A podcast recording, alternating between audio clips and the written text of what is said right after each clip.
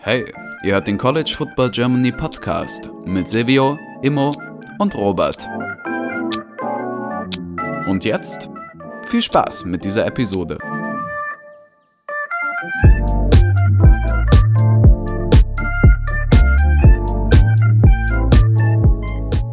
Hallo und herzlich willkommen zurück zur neuen Folge des College Football Germany Podcasts. Mit dabei sind heute Silvio. Moin. Immo. Moin. Und ich, Robert. In Standardformation gehen wir heute durch College Football Woche 10. Ne, doch, Woche 9. Woche 9. vor der Aufnahme drüber geredet und hat mich ja. jetzt direkt aus dem Konzept gebracht. Ähm, Woche 9, wie immer habt ihr euch, äh, ihr uns Fragen gestellt und die Fragen werden wir diese Woche beantworten. Sind wieder einige spannende dabei. Und wir starten in der Big 12 diese Woche.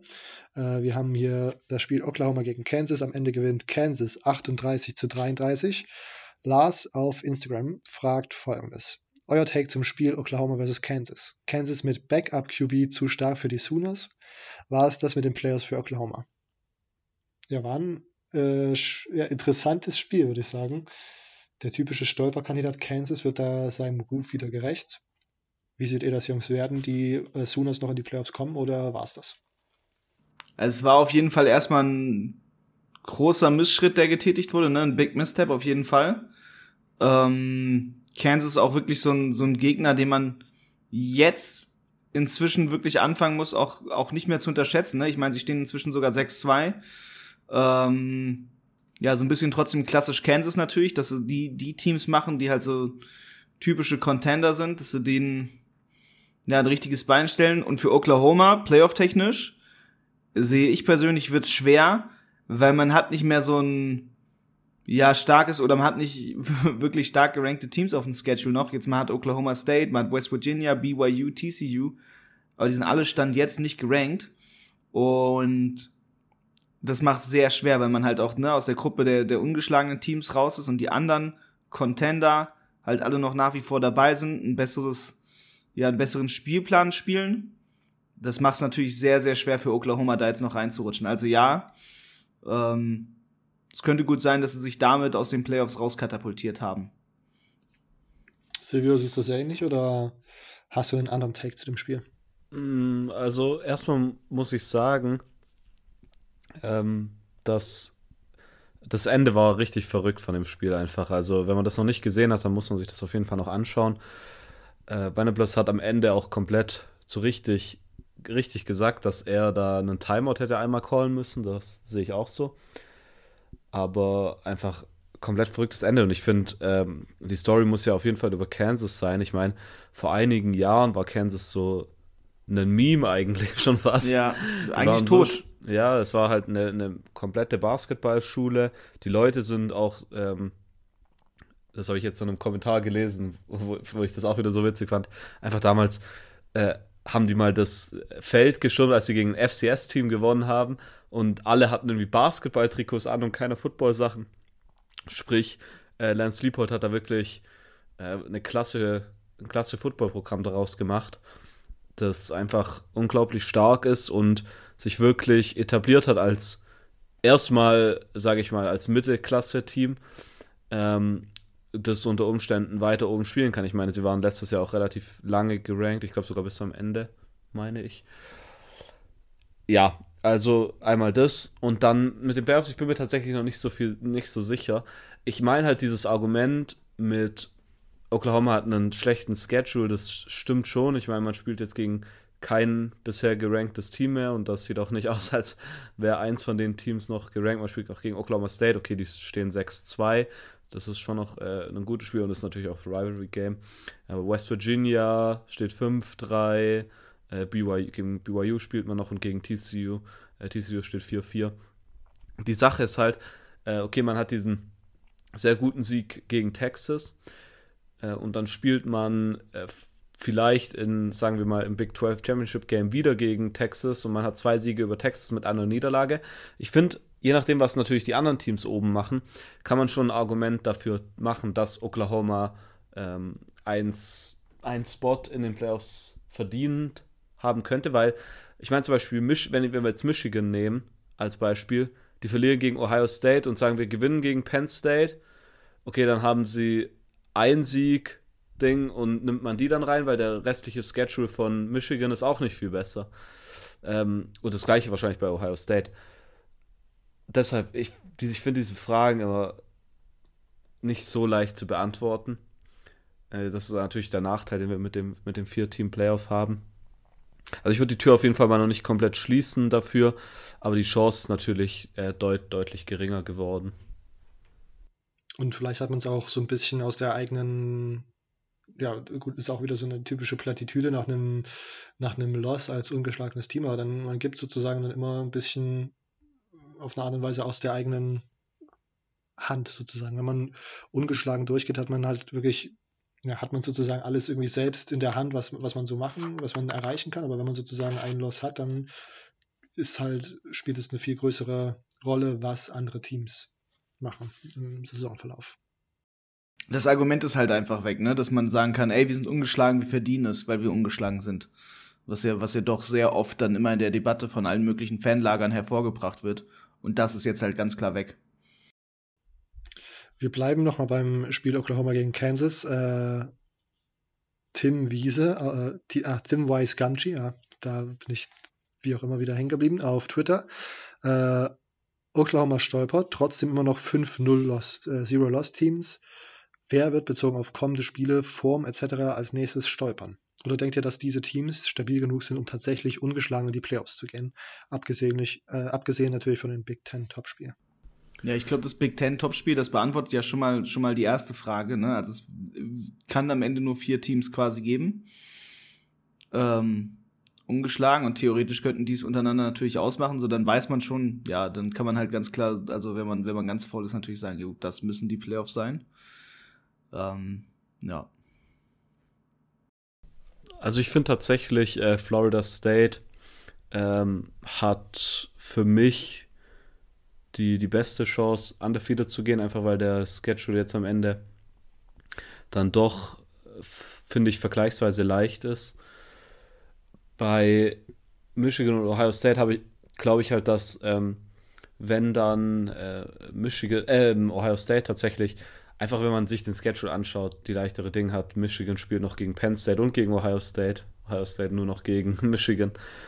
Ähm, sprich, ich glaube, äh, wenn ich jetzt mal so, so frei bin und das so ein bisschen bewerte von der Chance, dann ist es wahrscheinlich schon eher so, dass ähm, Ohio State die größere Chance hat, noch eine, äh, Michigan eine größere Chance hat, noch eine Niederlage zu kassieren. Dann bei Georgia, ja, Georgia sollte wahrscheinlich auch undefeated gehen, außer vielleicht im, im SEC Championship Game, aber ja, daran denke ich jetzt erstmal nicht. Ich finde, Georgia hat das bisher einfach so stark gemacht. Genau, die, das waren, glaube ich, die Teams. Ich meine, man hat natürlich auch noch James Madison, aber ich weiß jetzt nicht, ob das da dazu gezählt wird als Top-Team. Die sind jetzt auch in 24, glaube ich, gerankt. Ich glaube jetzt nicht, aber nicht, dass man die da drunter fassen sollte. Da ist ja immer noch auch der, der schräge Case. Ähm, James Madison aufgrund ihrer Transition dürfen ja noch nicht in ein Bowl-Game rein, aber dürften theoretisch in die Playoffs. Ja. Sicher, sicher. Ähm, Silber, was war deine Analyse zu Washington? Hast du dazu was gesagt gehabt? Achso, ja, nicht zu Washington hatte ich jetzt tatsächlich nichts gesagt. Die Sache mit Washington ist halt auch, ähm, dass sie jetzt, ich glaube, die nächsten drei Spiele sind jetzt gegen gerankte Teams mit USC, die immer noch gerankt sind, ähm, aber dann ja doch ordentlich schwächeln. Äh, Utah, die jetzt ordentlich von Oregon Hops genommen wurden, wenn man das mal so neudeutsch sagen darf. Äh, und Oregon State, die jetzt auch verloren haben gegen Arizona in einem äh, verrückten Spiel. Also Arizona wirklich ein bisschen ein underrated Team vielleicht äh, dieses Jahr. Also bei Washington denke ich auf jeden Fall nicht, dass. Also da, ich denke, dass Washington undefeated geht. Tatsächlich vielleicht im, im Pac-12 Championship Game, wenn man dann nochmal gegen Oregon spielt, kann es wieder knapp werden. Ähm, die Chance, aber das, ich meine, man spielt halt gegen drei Teams, gegen die man auf jeden Fall mal verlieren kann. Äh, von daher würde ich jetzt, wäre ich jetzt äh, ein Betting Man, dann würde ich jetzt nicht so viel Geld auf eine undefeated Season setzen. Ähm, also ich finde, wenn, wenn ich es jetzt ordnen müsste von der Chance, dann glaube ich, dass Florida State und Georgia die höchste Chance haben, ähm, undefeated zu gehen, dann Ohio State, dann wahrscheinlich Michigan und dann Washington mit der niedrigsten Chance. Ähm, einfach von der Durchschnittsqualität der Teams, sage ich mal, gegen die man spielt, noch. Ähm, keine Ahnung, ob ihr das so teilen würdet. Ja, doch, kann ich mitgehen. Natürlich Michigan, Michigan äh, höher. Aber ja. Also ich sehe ich seh die Chance bei Washington halt auch, ne, am, am größten einfach, dass sie stolpern. Same.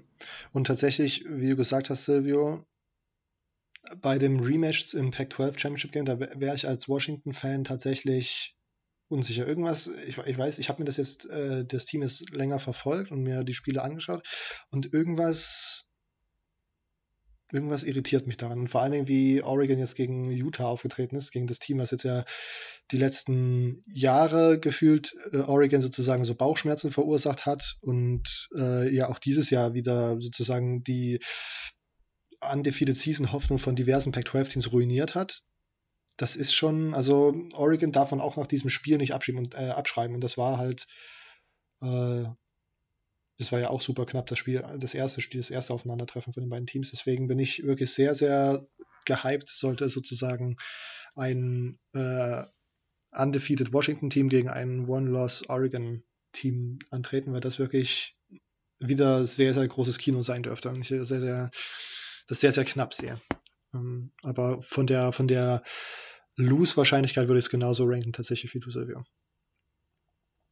Gut, äh, damit wären wir mit dieser kleinen, ähm,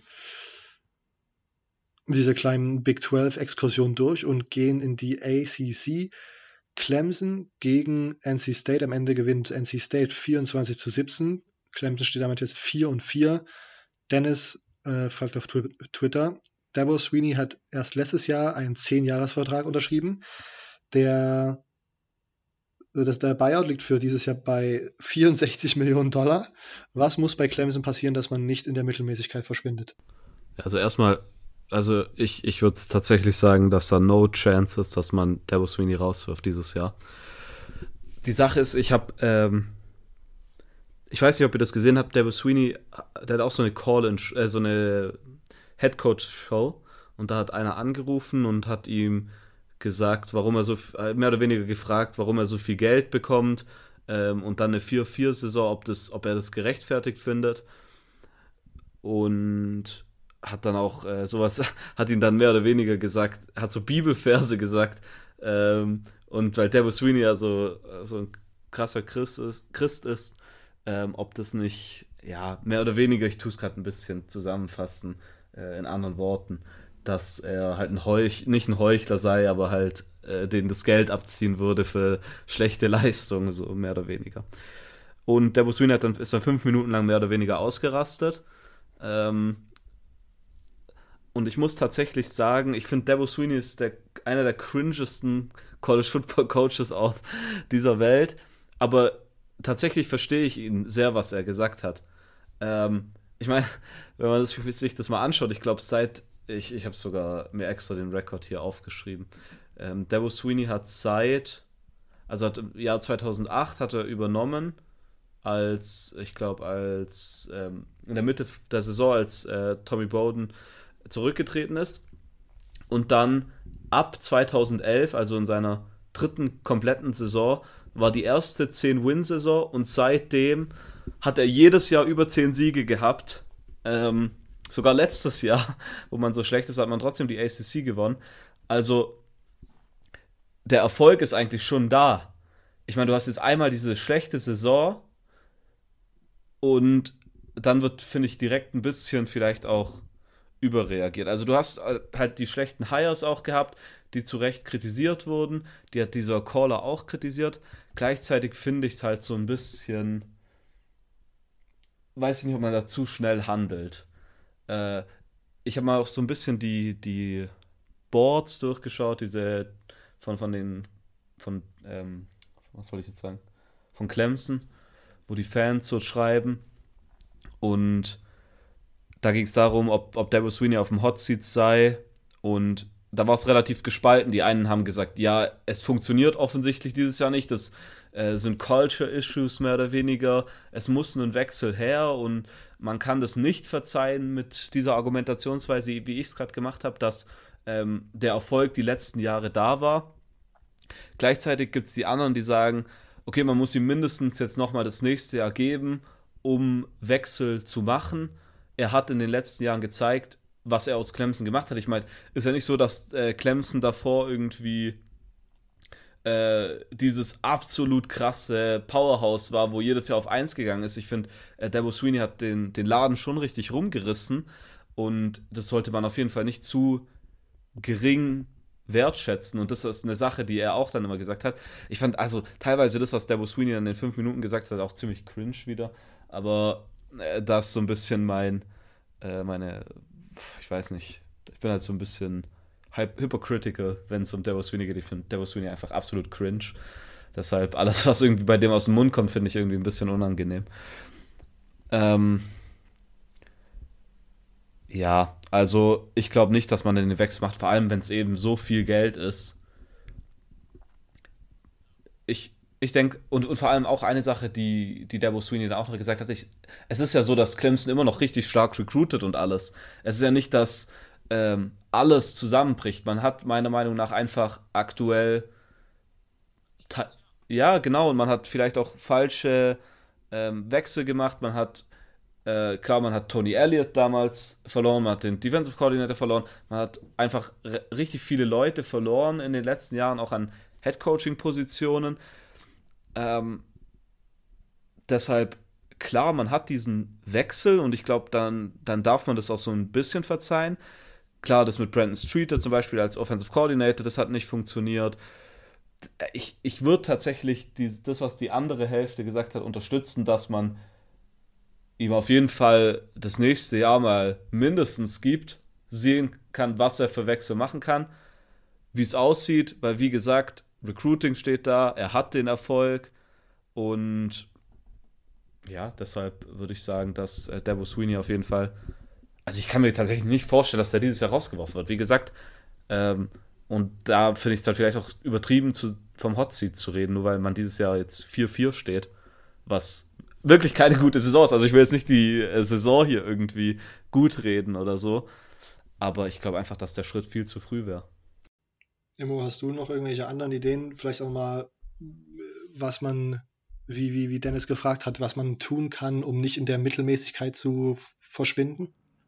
Ja, das ist, das ist, glaube ich, ein großes Problem. Also, weil also ich persönlich sage halt, es gibt halt auch nicht wirklich eine ganz klare Antwort darauf, was, was Dabo, also was, was Dabo Sweeney tun kann, was, was Clemson tun kann.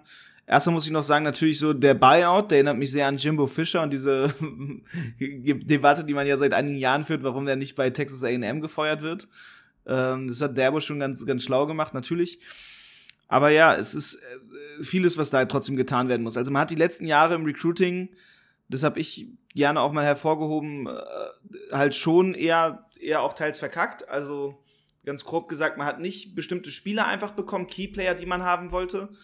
Ähm, es ist ja auch immer so ein bisschen diese Debatte, dass die Culture halt nicht mehr so ganz dasselbe ist wie, wie halt, sag ich mal, vor der Pandemie bei, bei Clemson, was, wo ja wirklich das Team top war. Ähm, ja, man hat so ein paar, ja, man hat einfach eine Zeit der Talfahrt, die man halt jetzt stoppen muss. Und ich glaube, wichtig ist, dass, dass an der Stelle Clemson wieder zu dieser Kultur, ja, interner zu dieser Kultur zurückfindet, die sie damals in dieser Aufbruchszeit hatten, wo sie Derbo dazugeholt haben. Also sie müssen wieder diesen, diese Motivation finden eigentlich, wir bauen hier was, weil ich glaube, das war das ganz, ganz große Ding, was, was Clemson in diesen ersten Erfolgsjahren so getragen hat, dass man gesagt hat, hey, wir machen jetzt hier etwas Erfolgreiches, weil das war ja das Ding. Also man hat ja wirklich Clemson erst relevant gemacht zu dem Zeitpunkt. Und ich glaube, das, das ist so das große Ding, was halt so ein bisschen fehlt, diese, diese Stimmung, äh, dass man sich auch so ein bisschen ja, unter dem Radar gefühlt hat, obwohl man so erfolgreich ist. Na, also die Underdog-Mentalität ist auf jeden Fall weg. So, man war, man, man ist nicht mehr derjenige, der Alabama oder Georgia gejagt hat, sondern so, man, man ist vom Gejagten, äh, vom, vom Jäger zum Gejagten geworden. Und ich glaube, das ist so ein bisschen das kleine Ding halt, ne, was, was jetzt da ist halt. Also diese, weil eine Meisterschaft gewinnen ist einfach, aber dann das halt zu verteidigen ist extrem schwer und ich glaube, das ist genau das Problem bei denen. Dass man nicht mehr halt dieses, dieses Championship-Contender-Team ist wie früher. da jetzt wieder zurückfinden muss. Ja, also in, meinem, in meiner Vorstellung ist das tatsächlich auch eine Kombination aus allem, was, wir, was ihr beide jetzt schon gesagt habt. Also diese Tatsache, dass man halt eine Zeit hatte, wo man ähm, Coordinator hatte, die einfach auf einem Head Coach Level sozusagen performt haben. Also die, die waren so erfolgreich, dass sie jetzt Head Coaches sind und das da, da hat man sozusagen jetzt keinen guten ähm, Ersatz holen können. Das hat Silvio schon gesagt. Ich glaube, kann mir auch vorstellen, dass die Culture vor allen Dingen auch deswegen, wenn man sozusagen solche Koordinator hat, die ja auch ein paar Jahre dort waren, diese Culture mit geprägt haben, wenn die sozusagen weggehen, dass man das vielleicht nicht richtig adäquat ersetzen kann. Da war ja dann auch diese Situation, sie hat es auch gesagt, dass man in Clemson dort irgendwie super gerne die Coordinator in-house besetzt hat, aber wenn da sozusagen, also es ist so ein bisschen, in meinem Kopf ist das so ein bisschen nicht Vettern, äh, vielleicht Vetternwirtschaft leid, vielleicht kann man das so nennen, aber wenn, wenn man sozusagen schaut, man ist ein Top-Program und man heiert jetzt in-house in der Hoffnung vielleicht, dass man diese Culture irgendwie am Leben erhält, aber wenn sozusagen dann die Ergebnisse nicht stimmen, dann hätte man am Ende oder dann die Performance des in-house geheierten Coordinators nicht stimmt, dann hätte man wahrscheinlich einfach doch ähm, mal draußen schauen müssen, was es da noch so am Coordinator-Markt gibt.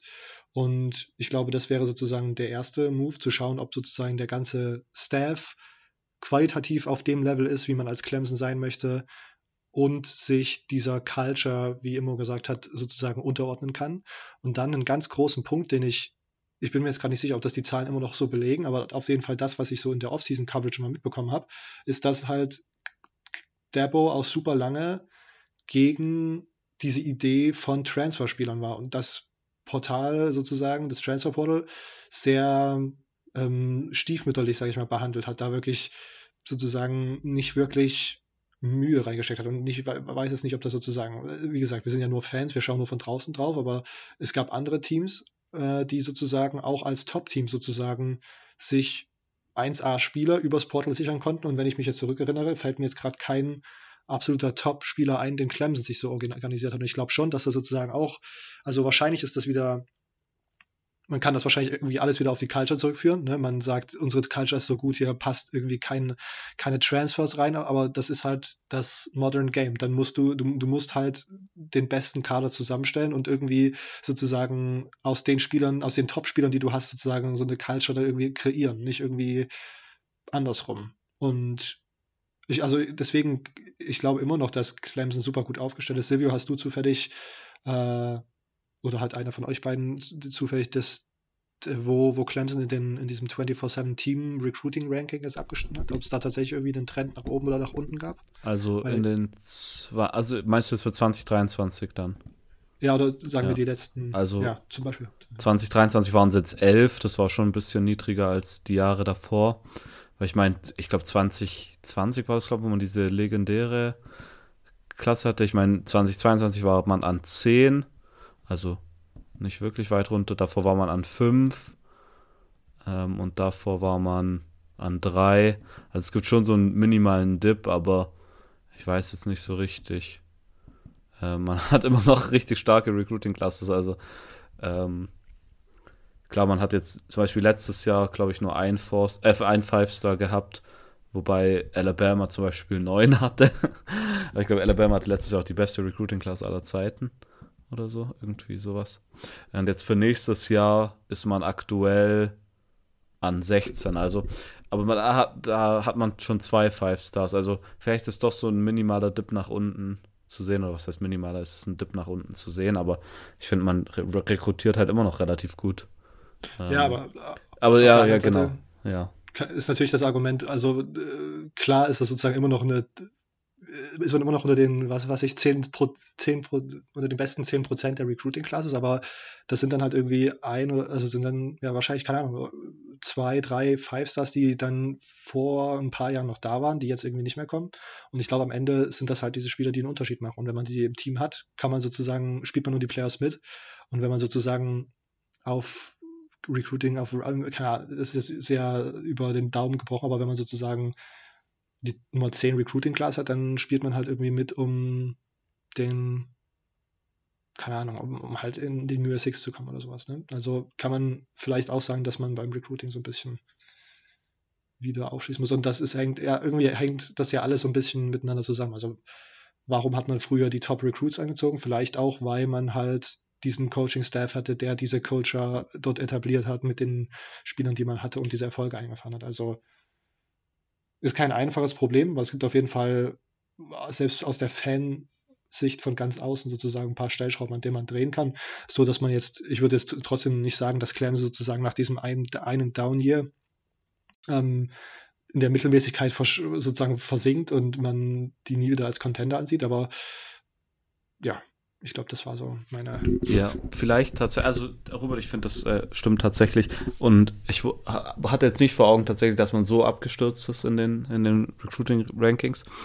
Ähm, und dieser Caller hat tatsächlich auch was gesagt. Der, der hat behauptet, nämlich, dass seit 2018, als man die National Championship gewonnen hat, sich tatsächlich was geändert hätte. Und dass das nach außen kommt, auch mit, dass Debo sich verändert hätte. Er hat da geschrieben, äh, er hat, er, oder er hat gesagt, äh, dass er damals immer halt die Pressekonferenzen von Debo angehört hat, ähm, dass er you're humble, you're hungry and everything, and I always tell people, man, Debo just listen to his press conferences, press conferences, but after the 2018 national title, something changed, and there seems to be a lot of arrogance that came in. There were a lot of friends and family. I mean, three of the ten on-field uh, football coaches are external, experienced hires, Everyone else was an internal hire that had no experience before or was a former player or friend. So I'm curious, why are we paying ja 11.5 million to go 4-4? Und das war eigentlich das, was du auch gesagt hast, Robert, dass man ähm, zum Beispiel intern, das Brandon Streeter letztes Jahr, jetzt hat man von außerhalb äh, Garrett Riley geholt, den, den Bruder von Lincoln Riley, ähm, was auch noch nicht richtig funktioniert hat. Ja, vielleicht ist es wirklich dieses, ja, also, aber ich glaube trotzdem, also ich glaube wirklich nicht, dass er gefeuert wird. Allein finanziell wird es ja voll eine dumme Entscheidung.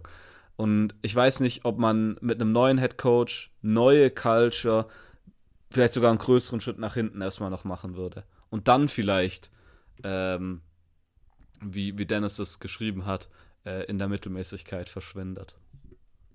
Ja, also das wollte ich, dafür wollte ich jetzt auf jeden Fall auch nicht argumentieren. Also das sehe ich genauso wie du, Silber, dass jetzt den zu feuern absolut random wäre und irgendwie nicht passt. Aber ich glaube, das hat auch der, hat der Dennis auch gar nicht so geschrieben gehabt, sondern er wollte nur mal darauf hinweisen. Also ich habe da jetzt keine, keine Idee rausgelesen, dass Dennis auch dachte, das wäre jetzt ein nicer Move, ihn zu feuern. Nee, nee, Aber, das, das, wollte, das wollte ich jetzt auch nicht suggerieren. Alles gut, ja. Ähm, und ich glaube, jetzt kommt hier noch eine Frage von Max auf Instagram, aber die haben wir fast, glaube ich, exakt schon so besprochen. Was geht da bei Clemson ab? Vor der Saison hätte ich sie mit FSU als Contender für die ACC und jetzt stehen sie bei 4-4. Wie erklärt ihr euch das und könnte Derby schon auf dem Hot Seat sitzen? Haben wir ja gerade schon. Also ja. Hot Seat eher, nee, ne? Nee. Ist noch, ich, hat noch mindestens ein Jahr, nächstes Jahr. Wenn er nächstes Jahr so abliefert, dann ist er sowas von auf dem Hot Seat. Sehr gut. In Depth äh, Clemson Talk ist hiermit vorüber und wir kommen so ein bisschen zu dem Fragengemisch gen Ende der Episode. Äh, Lars fragt auf Instagram, was sagt Robert zu Georgia, Florida? ähm, ich finde es sehr gut, es sind ja so ein paar sehr spezifische Fragen mit dabei. Ähm, ja, also ich fand es einfach ernüchternd. Ich habe mir natürlich jetzt keine, wie gesagt, keine super großen Chancen ausgerechnet. Aber tatsächlich ist das, weil sozusagen so anfängt, dass ähm, Florida sozusagen dem Deck den Ball bekommt und das Feld runtermarschiert, scored, äh, sozusagen so ein Statement setzt und man denkt so, oh, jetzt geht's los und dann ist es so der, der einzige Touchdown bis ins dritte Quarter oder Anfang viertes Quarter, also bis sehr lange war das sozusagen der einzige Touchdown. Und dann halt, also die Offensive Line wurde komplett dominiert. Man konnte selbst gegen Florida, also man konnte selbst gegen Georgia da kaum Pressure aufbauen. Dann ist das halt einfach gerade dieser qualitative Unterschied, den man da seit Jahren sich in Athens aufgebaut hat. Insofern große Ernüchterung, großes, ein großer, ja, Ahnung, ein großes Humbling sozusagen. Also war jetzt nicht das, war jetzt nicht mein Lieblings-Georgia-Florida-Spiel aus den letzten paar Jahren, muss man, muss man ganz ehrlich sagen. Also einiges hat trotzdem Spaß gemacht, weil man sozusagen gesehen hat, wie die Offense funktionieren kann und wie explosiv sie manchmal ist, aber es gibt halt auch so Situationen, wo man sich dann dachte, oh Gott, was passiert hier schon? Ganz viele random Turnovers und so. Aber ja, ist so eine wie gesagt, wir haben letzte Woche darüber gesprochen, Florida performt so ein bisschen vielleicht sogar über den Erwartungen mit dem, wie wir bisher gespielt haben. Haben da auf jeden Fall ein paar gute Spiele gewonnen, ein paar dumme Spiele verloren. Ähm, Graham Mertz äh, eine ganz gute Saison bisher gespielt hat. Ich glaube, das war jetzt, wie gesagt, auch kein ich habe jetzt nicht noch auf die Stats geschaut, aber ein besonderes Spiel für ihn war das jetzt gegen Georgia auch nicht.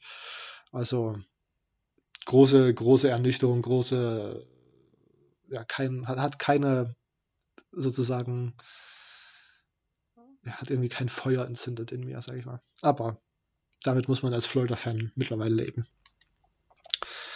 Coach Chris fragt auf Instagram, wie lange kann Washington noch auf noch auf 5 bleiben? No. Ja, hatten wir vorhin ja schon ein bisschen. Ja, wie lange kann Washington noch auf der 5 bleiben? Äh, es wird auf jeden Fall wackelig. Also es, ähm, die Gegner, die sie haben, sind, sind stark. Und ähm, was mir danach natürlich zu einfällt, ist, wenn sie jetzt aber all dieses, diese starken Gegner besiegen in ihrem Schedule, ne, also namentlich USC, Utah, Oregon State und Washington State, dann sind sie aber auch, wenn sie jetzt, also ich sag mal, wenn, wenn Washington jetzt ungeschlagen durchgeht, dann werden sie nicht mehr auf Platz 5 verbleiben, weil dann sind sie auf jeden, haben sie die Playoffs verdient, also sind die auf jeden Fall Playoff-Contender. No. Also ich glaube, von den Spielen, die wir jetzt hier so haben, ist wahrscheinlich Utah offensichtlich das Schwierigste, würde ich mal einfach so Kess behaupten. Ja. Obwohl Oregon State gerade vor ihnen gerankt ist. Ja, aber Utah ist ja dieser klassische Stolperstein. Also, genau. wenn ein Team dir die Championship in der Pac-12 versaut, dann ist es Utah. Jedes Mal Oregon State hingegen auch. Es ist so ja. Stolperstein Light. Genau. Stolper, Stolperkiesel ja. könnte man sagen. Ja, genau. Es, es ist der Stolperkiesel. Es ist dieser Kieselstein, der in deinen Schuh reinkommt und dann unten so auf die Fußsohle drückt. Und dann, dann hast du keinen Bock weiterzulaufen. Musst du erstmal deinen Schuh nämlich ausziehen. Und äh, Utah ist aber das Team so die letzten Jahre, wenn sie eins bewiesen haben, dann immer Leuten richtig auf den Sack zu gehen. Silvio, siehst du? Die Tour versauen. Ja, so, sorry. Alles gut. Äh, siehst du äh, Washington, Utah bei, bei, bei Utah, bei Oregon State oder doch schon diese Woche bei UC stolpern? Ach, nächste Woche. Ich glaube ich glaub halt so, dieses USC-Spiel äh, ist jetzt so ein richtiges Ding. Okay, USC hat nichts zu verlieren, hat letzte Woche gestruggelt und das wäre so ein richtiger Page-Turner, so ein bisschen. Ähm, ich finde, man könnte halt den Blick auf die Saison nicht komplett ändern, aber zumindest ähm, mal die Diskussion um die ganze Negativität mal kurz ausschalten, vielleicht. Deshalb ähm, glaube ich, dass USC sehr motiviert sein wird. Ich glaube tatsächlich, äh, dass es aber bei Utah wahrscheinlicher ist. Also wenn äh, Washington eins von den beiden verliert, würde ich wahrscheinlich eher auf, bei, auf das Utah-Spiel setzen. Ich glaube, ich bin aber tatsächlich, Robert, ein bisschen bei dir. Also dieses, ähm, wenn man gegen ein One-Loss-Oregon-Team in den im Pac-12 Championship Game spielt, das würde ich aktuell irgendwie, aber es ist, glaube ich, auch der Bias doch letzte Woche, wo Oregon einfach sehr dominant gegen Utah gewonnen hat. Ähm, ja, deshalb, also ich würde eher das, das Utah-Spiel setzen, aber ähm, USC, da könnte alles passieren, ehrlich gesagt. Okay. Wir gehen weiter zu Lars auf Instagram. In den letzten Jahren gab es immer wieder beeindruckende, äh, beeindruckende Saisonperformances von Group of Five Teams wie Coastal, Coastal Carolina, Cincy oder Tulane. Gibt es so ein Team auch dieses Jahr? Ja, ich meine also James Madison. James Madison ist bisher noch undefeated. Ähm, sind jetzt auch an Nummer 23 gerankt im AP-Poll. Dann natürlich Tulane auch, ist auch wieder ist sehr stark dabei. Das sind bisher die einzigen beiden, ähm, die, die gerankt sind. Ja, Liberty spielt noch sehr gut. Äh, und ich glaube, Toledo ist dieses Jahr so ein Team, das auch ein bisschen ähm, wieder einen Aufwind hat. Ja. Übrigens ja. Air Force dieses Jahr auch sehr. Ja, auch sehr starke Saison bisher. Ne? Ähm, Liberty ist auch, glaube ich, nach wie vor noch ungeschlagen. Ja, und dann kann man natürlich noch erwähnen, auch, auch beeindruckende Saisonperformance für mich persönlich, Jacksonville State. Finde ich sehr interessant, weil das ist halt ein Team, die sind auch ganz frisch hochgekommen, gerade erst aus der FCS und schon so dominant, da hatten wir schon mal in einer anderen Folge drüber geredet, ne? Also selber Case, sag ich mal, so wie James Madison. Ähm, ja, dass es, dass es so laufen kann, ne? Dass wenn sich die Teams richtig vorbereiten, auch Group of Five Teams wirklich mit den richtigen Hires, mit den richtigen Recruitments und dann auch mit dem Support der Universität wirklich ein unglaublich gutes Footballteam auf die Beine stellen können. Und Cincinnati hat es ja vor ein paar Jahren, sage ich mal, vorgemacht, dass das dann auch der Weg in die Power 5 ist. Aber auf der anderen Seite finde ich das gerade eine recht interessante Frage von Lars, weil er hat recht, in den anderen, in vorhergegangenen Jahren habe ich das Gefühl, hatten diese Power 5 Teams, die so gut gespielt haben, irgendwie ein bisschen mehr Buzz, oder? Ja, also die hatten mehr sagen, Buzz, mehr Medieninteresse. Also es wurde viel stärker kommuniziert und ich habe auch das Gefühl, die waren viel dominanter noch. Das war so, die haben so gewirkt, als wenn sie auch gegen Power 5 Teams gewinnen können. Und das ist dieses Jahr nicht der Fall immer? Also bei einem James Madison sehe ich es nicht wirklich. Also ich glaube, ein James Madison hätte nicht so starke Competition-Chancen wie halt ein ähm, Coastal Carolina. Vielleicht gab es vielleicht gab es die Jahre davor auch öfters solche Group of Five gegen Power Five Teams, das weswegen sie sozusagen den Bass bekommen haben. Ich überlege jetzt gerade, ob diese These hinhaut.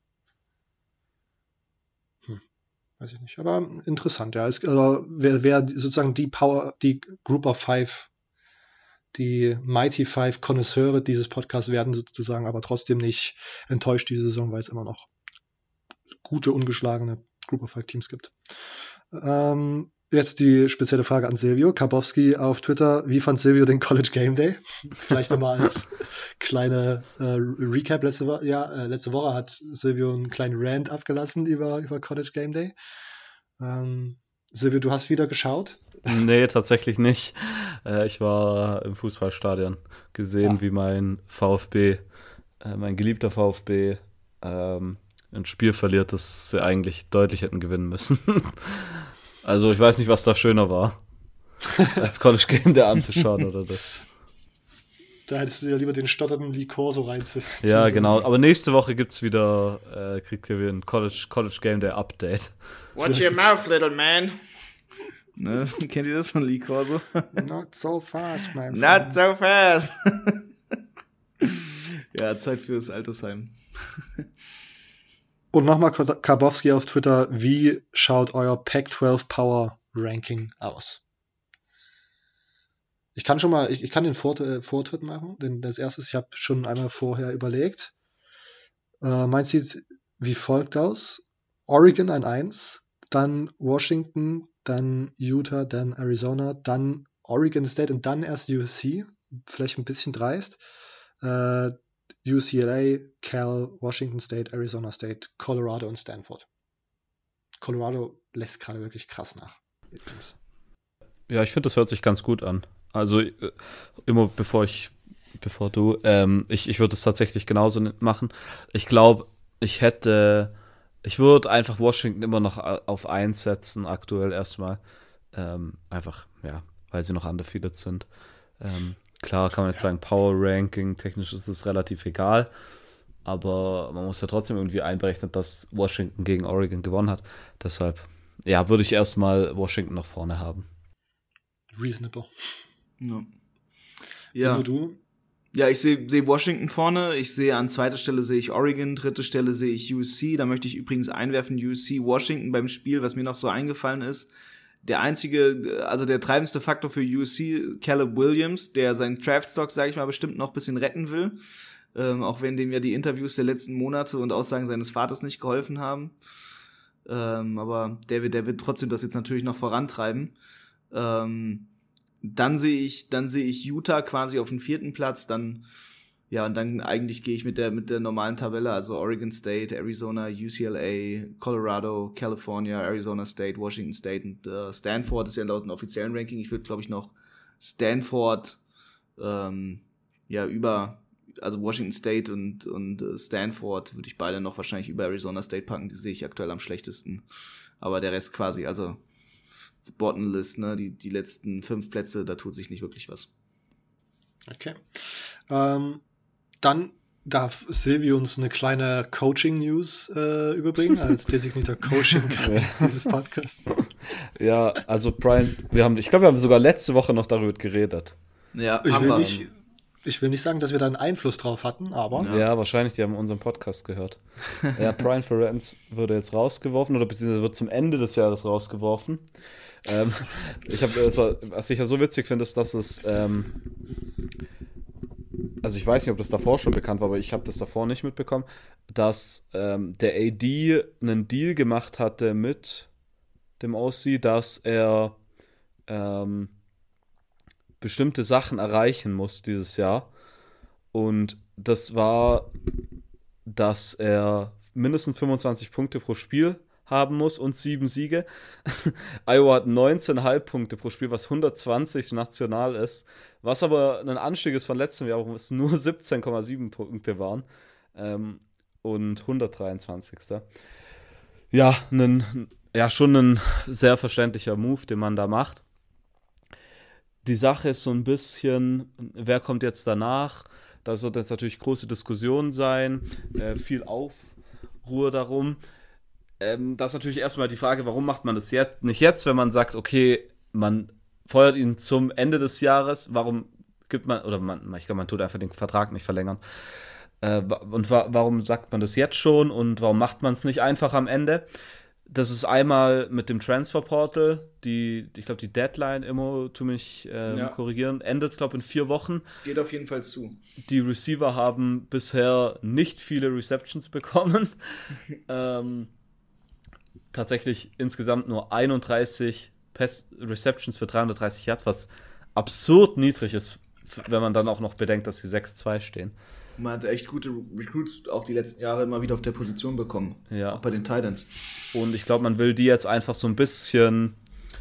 Ja, das, das hat auch äh, Scott Dochterman, der Iowa Beatwriter für die Athletic, geschrieben. Vielleicht so ein bisschen davon abhalten zu äh, transfern. Gleichzeitig hat man relativ lange jetzt Zeit, einen Ersatz zu suchen. Da sind schon richtig viele Namen gefallen. Ich glaube, der realistischste Kandidat, und ich glaube, dass das am Ende auch werden wird, wäre ähm, Tim Polasek. Das ist der Offensive Coordinator und Quarterback Coach von Wyoming. Der war die Jahre davor, von 2017 bis 2020, ähm, O-Line Coach von Iowa. Was ich gelesen habe, ist, dass äh, sie erwarten, dass ähm, Ferenc jemand holt, der ähm, Erfahrung also mit ihm hat, also dass er nicht einen komplett Fremden holt. Hat er noch da, einen zweiten Sohn? Nee, ich, also ich, weiß es, ich weiß es gar nicht, tatsächlich. ähm, deshalb glaube ich, dass äh, Polasek es wahrscheinlich werden wird, weil er auch bei Wyoming jetzt eine sehr, sehr starke Offensive, äh, ja, eine ganz starke Offense gebaut hat und davor war er, glaube zehn Jahre bei North Dakota State, die ja fast jedes Jahr die äh, Championship gewonnen haben seither. Ähm, damit, mit denen hat er viermal eine gewonnen, davon auch, ich glaube, zwei Stück als Offensive Coordinator, 2014 und 2015. Ist erst 44 Jahre alt, sprich, ich glaube halt, dass das so ein guter Karrieremove auch wäre, um dann eventuell als Head Coach zu übernehmen. Also ich glaube, das macht einfach auf vielen, auf viele Hinsichten Sinn. Ähm, daher wäre ich nicht überrascht, wenn Tim Polasek hier der, der Guy wäre. Ja, am Ende einfach crazy. Ich finde es immer noch absurd, dass Iowa 6-2 steht. Und dann kann ich vielleicht auch noch was dazu sagen. Ich habe heute die Athletic aufgerufen und da habe ich die witzigste Headline gesehen die ich jemals gesehen habe. Iowa Northwestern Matchup posts historically low over-under. Und zwar, schätz mal, was das Over-Under bei Iowa Northwestern ist am Wochenende. Boah. Oh, äh, 20, also 20 Points overall scored. Nee, so, so niedrig ist auch wieder nicht. Aber 29,5. Ja, Under gehe ich auf jeden Fall, ne? Also da, da, da musst du wirklich, äh, wie, ich weiß nicht richtig, wie ich das sagen soll, da musst du richtig Schiss haben, dieses Under zu spielen. Stell dir mal vor, du guckst ein Spiel an und, und du hoffst, dass unter 30 Punkte fallen.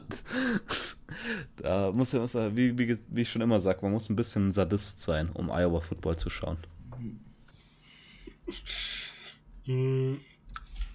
Historic, oh, ich, immer hast du noch irgendeinen Take zu Iowa oder? Na. Kann ich meine, meine gerade zurechtgelegte Übergangsmoderation Oh ja, oh ja. Das gerne. Gegenteil von einem sehr niedrigen Over-Under ist dieses Jahr bei dem Rivalry Game, was wir diese Woche tippen. Ist diese Woche bei dem Rivalry Game, die wir, das wir diese Woche tippen. Und zwar die Bedlam Series, Oklahoma, Oklahoma State. Oklahoma State sehr schwach gestartet, mittlerweile wieder einen ordentlichen Lauf, wieder ordentlich im Rhythmus performen ganz gut. Oklahoma, wie gesagt, dieser Kansas-Niederlage, sehr erschreckend. Wir haben äh, die Line Oklahoma minus 6, also sind 6 Punkte Favorit und das Over-Under liegt bei 62. Freunde. Hm. Wie sieht's aus? Ja, also ich würde würd einfach mal ähm, den Anfang machen. Ich gehe auf jeden Fall mit dem minus 6. Ich meine, Oklahoma State hat schon relativ äh, gut aufgebaut. Ich meine, ich meine mich zu erinnern, dass wir am Anfang vom Jahr vielleicht noch gesagt haben, dass ähm, vielleicht ein, ein Headcoach-Wechsel bei Oklahoma State in Aussicht sein könnte, weil es einfach so schlecht aussah. Aber jetzt hat man wirklich letzte Woche auch, glaube oder was war es letzte Woche gegen Cincy, äh, wirklich sehr, sehr stark gespielt, sehr dominant gewonnen. Deshalb erwarte ich viele Punkte und ich gehe mit dem Over. Aber ich glaube trotzdem, dass Oklahoma einfach jetzt hier, das ist, glaube ich, die perfekte Möglichkeit für einen Bounce-Back nach diesem Kansas-Spiel. Und wenn man auch wirklich in der Diskussion um die Playoffs bleiben will, dann muss man natürlich gewinnen. Also. Ja, ich gehe mit dem Over 6. Nee. Und. Hä? Over 62? Also, also, also Over 62, ja, genau. Und ja. halt ne, mit der äh, Scoring Difference, also mehr als 6. Also gehst du auch mit Oklahoma? Ja, genau. Okay. Dann sind wir wieder äh, tatsächlich mal alles auf einer Seite. Ich denke auch, dass das ein sehr gutes, so ein, so ein Comeback-Game sein könnte für Oklahoma. Ähm, und weil wir ja letzte, die letzten Wochen gefühlt öfters mal über die besten Running Backs im College Football geredet haben oder unsere Top 5 Running Backs, blablabla. Ähm, Ollie Gordon heißt der gute Mann von Oklahoma State und die haben da wieder einen ordentlichen, also Oklahoma State ja eigentlich eine sehr spritzige Offense, die dann aber auch mal so ein Powerhouse äh, Running Back hatte, irgendwie der sozusagen die, die absolute Mehrheit der, der, der Carries übernommen hat. Und Ollie Gordon ist dieses Workhouse und sieht mittlerweile ziemlich, ziemlich gut aus. Also da auch nochmal ein Tipp für die äh, Running Back Connoisseur unter den Zuhörern. Okay. Ähm, damit sind wir soweit durch. Ich sage schon mal äh, vielen Dank, liebe Hörer, dass ihr diese Woche die Fragen eingeschickt habt. Wenn ihr jetzt das erste Mal zuhört und euch fragt, okay, ich habe auch Dutzende Fragen quasi jedes Wochenende zu Themen des College Footballs und euch jetzt fragt, wie können wir die einsenden, wie kann ich die loswerden, ähm, das ist ganz einfach. Ihr folgt uns auf Instagram, CFB Germany Podcast oder auf Twitter, CFB Germany Pod und schreibt uns dort entweder. Entweder schreibt uns einfach eine eine DM äh, oder ihr antwortet auf am Sonntag unter einem Tweet oder in der Instagram Story und wir packen die, Fla die, wir packen die Fragen mit in die Episode. So. Ähm, damit bleibt mir nichts weiter zu sagen, äh, dass ihr uns nächste Woche wieder hört. Und bis dahin sage ich Ciao.